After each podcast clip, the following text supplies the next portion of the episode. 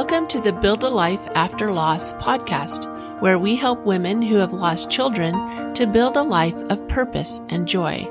Our aim is to encourage your hope in the future and strengthen your confidence. I am your host, Julie Clough, life coach and certified grief recovery specialist.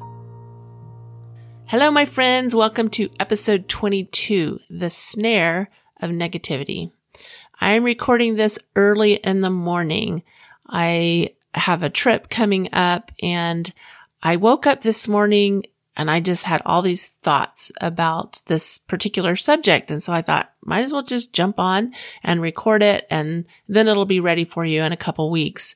But, um, unfortunately, early in the morning, sometimes my voice fails me. So I've been warming it up and drinking lots of water and in hopes that I can share this message with you and, and you can stand to listen to me. Have you ever had that experience? I, you know, even lately, I will get up early in the morning and I'll, I will have talked to my husband and, you know, drank some water and so forth. And then it might be nine or 10 o'clock and I go to call somebody and my voice isn't there. So that's really frustrating. And you, you feel like, yeah, I know it's 10 or 11 o'clock or even noon. And for whatever reason, my voice isn't showing up, but I swear I didn't just get up. and that's okay. If I did just get up, that would be totally cool too. Yesterday, I had the amazing opportunity to talk to church leadership um, in an interview about supporting grievers in their congregations. And it was a unique opportunity to, for me because I rarely speak directly to people you know, directly to people of faith or to the church itself. I was, I was grateful for that chance and to do that in a more direct way. So also I found myself telling more of my story, which generally I share my story, but I focus more on principles or things I've learned. And I'm not sure why it was important in that setting to speak to my personal story, but maybe that's what they needed to hear. And, and as always, what, what is, is what was supposed to have happened. So it was a great opportunity and I appreciated that moment, that opportunity to do that. Last week, I gave two current examples of how our thoughts can lead us astray. And I don't know if you remember, but at the end, towards the end of the episode, I talked about, you know, being on a text mess, message thread with some friends and, and not really seeing much response. And how easy it is for our thoughts to go to, oh, they just don't even care about me or nobody really likes me or whatever. I mean, it's easy for us to just kind of jump into these negative thoughts. And I also shared about posting in a Facebook group that I belong to and, and also kind of thinking, well, why aren't people responding to my message? I see them responding to other messages and and especially the, the leaders of the group. And the funny thing is, is that right after I recorded that episode and I talked about how I could, I can change my thoughts. I can choose not to think in that way because it's totally available to me. The, the situation does not determine how I feel about something. My thinking does. So I can choose to think, of course they love me. Of course they, they want to include me. And I can choose to think on that Facebook thread, of course they love me. It's just the timing or they just didn't see it. And so interestingly, right after I recorded, people started responding in both of those places. And I thought it was so great because here's the thing it didn't matter. I didn't need the circumstance. I didn't need the situation to change to feel better. And neither do you. We get to choose. I actually found out in the Facebook group that one of the reasons that the leader of that group hadn't responded was she was sick. So interesting. Look at how quickly we can kind of turn things into a negative situation when in reality, it's, it's not negative at all. It just really doesn't matter. Our thinking is what determines our feelings. So we can take a situation like a text message thread or a Facebook post and we can think one way or we can think another. Which one is going to serve us? Speaking of that, let's talk about negativity Doesn't that sound super fun? That's what we're going to talk about today. First, when I share things, when I say we, I'm talking about the collective we. When I say you, again, I'm talking about the collective you, which includes me and anyone else who relates to, to what I'm saying. So grief and pain, grief and pain of loss can definitely make us feel that everything has gone wrong. It's the nature of the beast. We've experienced this tremendous loss, this heartbreaking loss, and immediately the rose colored glasses come off, right? Immediately our world goes dark. And where we once noticed the beauty of the birds and the trees, now we walk past and hardly even notice.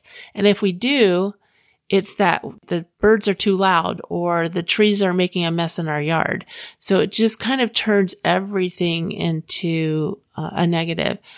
And living in our world that we live in, comparison is everywhere. The Oscars just happened a couple of nights ago and I actually didn't watch, but what happens after the Oscars or even during the Oscars? We have all of these commentators and we hit, we see the who wore it best, who wore it better in the magazines and on the, the TV magazine episodes we become so accustomed to seeing the beautiful and the enhanced images of ads and shows, TV shows, movies that we don't recognize that we come desensitized to the beauty of the people around us.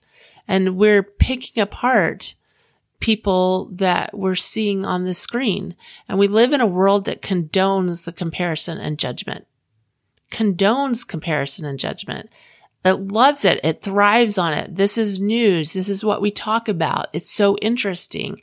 And how many people in the spotlight, even over the last six months, have been vilified for an act or acts that doesn't really reflect the whole of who they are. We're super quick to say that's not right and reject the whole person. And this can trickle into our daily life. Honestly, if we're not careful, it becomes a flood. And just, you know, I think about watching shows and especially so much reality shows on now. And for whatever reason, because people are on the screen, we feel justified in commenting on the way they look or the way they talk or the way they dress. And then we become so accustomed to doing that that then when we are out in our day to day, we are just super quick to judge. We're super quick to notice what people are wearing or how they're acting or the way they're talking or the things that they say. And we take snapshots and, and we look at a particular thing that someone said and all of a sudden it becomes news. It becomes our news. We become the reporter. We become the commentator and we go and we talk to our friends and we say, Oh, can you believe that so and so said this or did this? And, you know, that's just not right. And frankly, I would hate for the things that I say and do to be picked apart, to be taken out of context, to be judged in that manner because we're all different. We all have different ideas. And we can, when we hear people say or do things, we can say that might be great for them. It's not necessarily what I want, but that doesn't mean, make it bad or wrong. It just makes it different. Again, I just think that this kind of talk and activity and the things that we see happening trickles into our daily life and becomes really becomes a flood because then we do it not only to other people, but we do it to ourselves. We pick apart everything that we say and do. How, how many times have you been somewhere and you are in a group of friends and somebody says something and you respond and later you're just like, Oh my gosh, why did I say that? Like, I, I don't even know what I was thinking you know, this becomes uh, especially apparent when we're with other grievers, when we're with other people who have experienced loss. I don't know about you, but after the kids died, when someone experienced a loss similar, a similar loss, a lot of times their friends and family would reach out to me and say, can you talk to this person? Um, can you, can you help us know what to say and do? And for me, the reality is there is nothing to be said. There are things to be done, but there's not necessarily things to be said. I think the thing that we can say, and I, and I find myself in this situation all the time where, you know, I go to a funeral or I go to visit someone who's experienced a loss. And for me, it's, I'm sorry. And there's nothing I can say. Uh, honestly, there's nothing we can say or do that's going to make that person feel better in that moment. But then we engage in conversation and we might find ourselves commenting, commenting on something or saying something and later thinking, uh, second guessing ourselves. I really feel that we need to be patient with ourselves. We need to be patient with others and we just need to have good intent. We need to just feel love, feel love and caring for the people around us. And I think that message will come across louder and clearer than anything we say. A loss, grief, it's emotional. It's not intellectual. So the things that we say in hopes of making people feel better actually doesn't help because they're not in a place. As you recall, they're not in a place to feel better. They're in a place of, of mourning. They're in a place of not only feeling their loss and their pain, but needing to feel that loss and that pain, needing to go through the experience of feeling the pain so that they can move that pain through them so that it doesn't get stuck in their, in their psyche, in their body, however you want to say that. Let me just give you a couple of examples of how this negativity can trickle down into our daily life. Say someone is at work and says something that we deem wrong and we start the crusade against them. Have you been there? Where somebody said something and you were just like, that was so insensitive. That was so rude. And can you believe he said that? And who, who does he think he is? And all of a sudden we're talking to everybody and we're, we're fanning the flames we're fanning the flames of negativity instead of accepting people for where they are and what they think and being respectful of their thoughts and their feelings, no matter how much it differs from our own. Or we see some kid playing outside without a coat in 35 degree weather and we think, what mother would allow their child out in this weather without his coat? And we go and we talk to the neighbors and we say, can you believe that so and so was out there in the cold without a coat. But the reality is we don't know the circumstances. I have grandkids that could run around in 35 degree weather in a tank top for heaven's sakes. I don't get it, but they're very warm natured. And, you know, their mother may have sent them out the door with a coat and it's sitting in the side yard now. But pretty soon we become the police of the world. We notice everything that's wrong and we're determined to fix it by pointing it out or talking about it to others. But what are we really fixing? Nothing. We're doing more damage to ourselves than we're fixing anything. We're, let's be totally honest. We're not fixing anything. All we're doing is creating damage in ourselves by creating an atmosphere and a culture of negativity. Because how is this making us feel? When we do these things, how is it making us feel? It's making us feel increasingly negative. I don't think I paid much attention to this until a couple of years ago. I mean, I guess I was aware of it because there's a lot of, you know, the Zig Ziglars of the world talk about positivity. And frankly, I just kind of never got it. I like, I just didn't understand. And I just kind of thought, you know, back to my realism, I kind of thought that positivity and positive thinking was just a fad and it was just surfacey and all those things. But I've come to realize that there is that there is negativity that we can root out of ourselves, that it is for our own benefit to pay attention to these little things, the little negativity things that pop up, because that's what's going to ultimately increase our capacity for positivity. And I know it's not easy depending on where you are in your grief journey. I know this isn't easy. And so I just want you to totally be patient with yourself. I want you to ask good questions. So instead of saying to your, you know, you notice, let's say the next day you're like, Oh, I can't believe I said that, or I can't believe I felt that way about a person. Instead of saying to yourself, why am I, why am I so negative? What's wrong with me? Those questions just bring up more of the same and they bring up more of those negative feelings in us. But when we ask questions from a curiosity, like, how could I have looked at that better or differently? I kind of like that better. How could I have looked at that differently? How might I still find a way to love that person despite disagreeing with them? And do it from a place of patience and learning and not a place of condemnation for ourselves.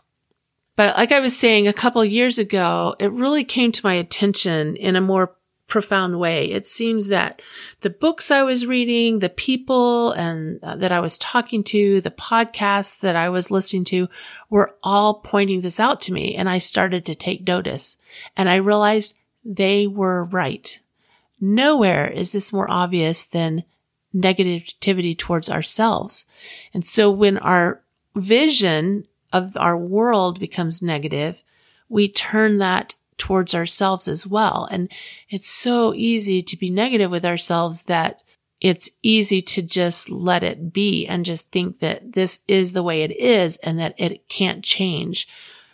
I heard a quote recently from Henry Eyring that said most people carrying heavy loads begin to doubt themselves and their own worth. And this is the thing, that's the end of the quote, by the way. but this is the thing that we really have to be aware of and protect ourselves against and not necessarily expect the circumstances, the situations around us to change in a way that we can feel better about ourselves. We have the ability to provide that worth for ourselves, to see that worth for ourselves. And if you want more information about that, I would go back to the, the podcast that I just recently did on self worth it's this is so important. I mean, I just cannot even, and it's the reason why it comes up so often for me is because this is so important and it's a it's a concept that I did not understand for a long time and it's the thing that has changed my life is recognizing that I can have self-worth, I can feel my own worth regardless of what's going on around me. And that's the thing that has truly changed everything for me. And that's why I offer it to you so often. But all the comparison and the negativity in the world is what we're up against. And it's not an easy thing to uproot because it is so pervasive. It's pervasive in our culture and it's pervasive in our thoughts. So what can we do? Let's talk about what we can do about it. The first thing that ha- the first thing I think that we can do is we can start asking ourselves to notice things that we can compliment, compliments that we can give. Instead of watching the Oscars and saying, that's the most hideous dress. I mean, that's just our opinion, right? Instead of saying that, we look at the person and we find something that we can compliment. She has a lovely voice. She has a beautiful presence. I love her hair. That's, that's a place that we can start. Second, we can notice, notice when you're watching the Oscars with your friends, when you say, that's an ugly dress or she looks hideous or what was he thinking when he showed up with that haircut? We just notice it. We've already said it, but we just start to notice. And sooner or later, we notice it as soon as it comes out of our mouth. As soon as we say it, we're like, um, I, that wasn't necessary. And then the next thing that happens is we start to notice mid sentence. I, ho- I hope you're noticing that this is not an overnight solution. This is a, an effort that we make. So we start noticing it mid sentence. In the middle of giving a criticism, we notice. The next thing that happens is that we notice it when it's just a thought and before we've said it. This is a beautiful place to be. It's great when we can hear the thought come up in our head and recognize right away, this isn't useful. I don't need to verbalize it.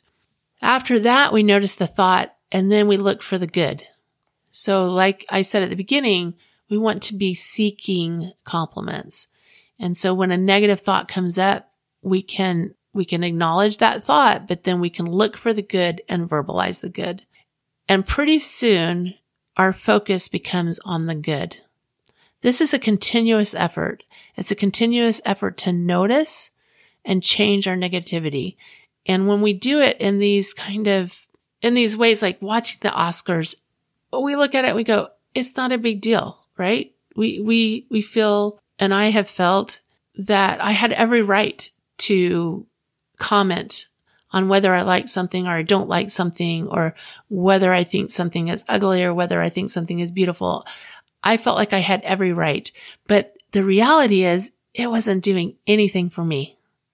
It was not helping me. It was, it was reinforcing the need to compare, the need to express my negative thoughts.